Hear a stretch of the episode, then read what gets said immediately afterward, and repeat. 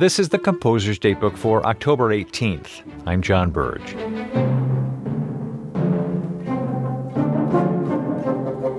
In 1958, the state of Minnesota was celebrating its centennial and decided to commission a symphony in honor of the occasion. Just about everyone these days knows there are a lot of Norwegians in Minnesota, so it seemed like a good idea to ask a Norwegian composer to write a Minnesota symphony. And who better than Harald Sæverud, one of the most distinguished composers of the day, and a composer who had just been granted Norwegian knighthood in the Order of St. Olaf, no less.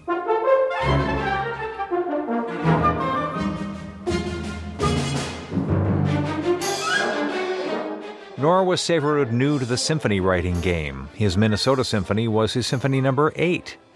Its premiere occurred at Northrop Auditorium in Minneapolis on today's date in 1958 with the Minneapolis Symphony led by Antal Dorati. The capacity audience of 4,000 gave Sæverud and his symphony a warm welcome. For his part, Sæverud was equally gracious, writing, With the map of Minnesota above my desk, and with my thoughts and feelings concentrated on Minnesota's history, I dove into the work, which proved increasingly fascinating as I became aware that it was simultaneously growing into a history of mankind.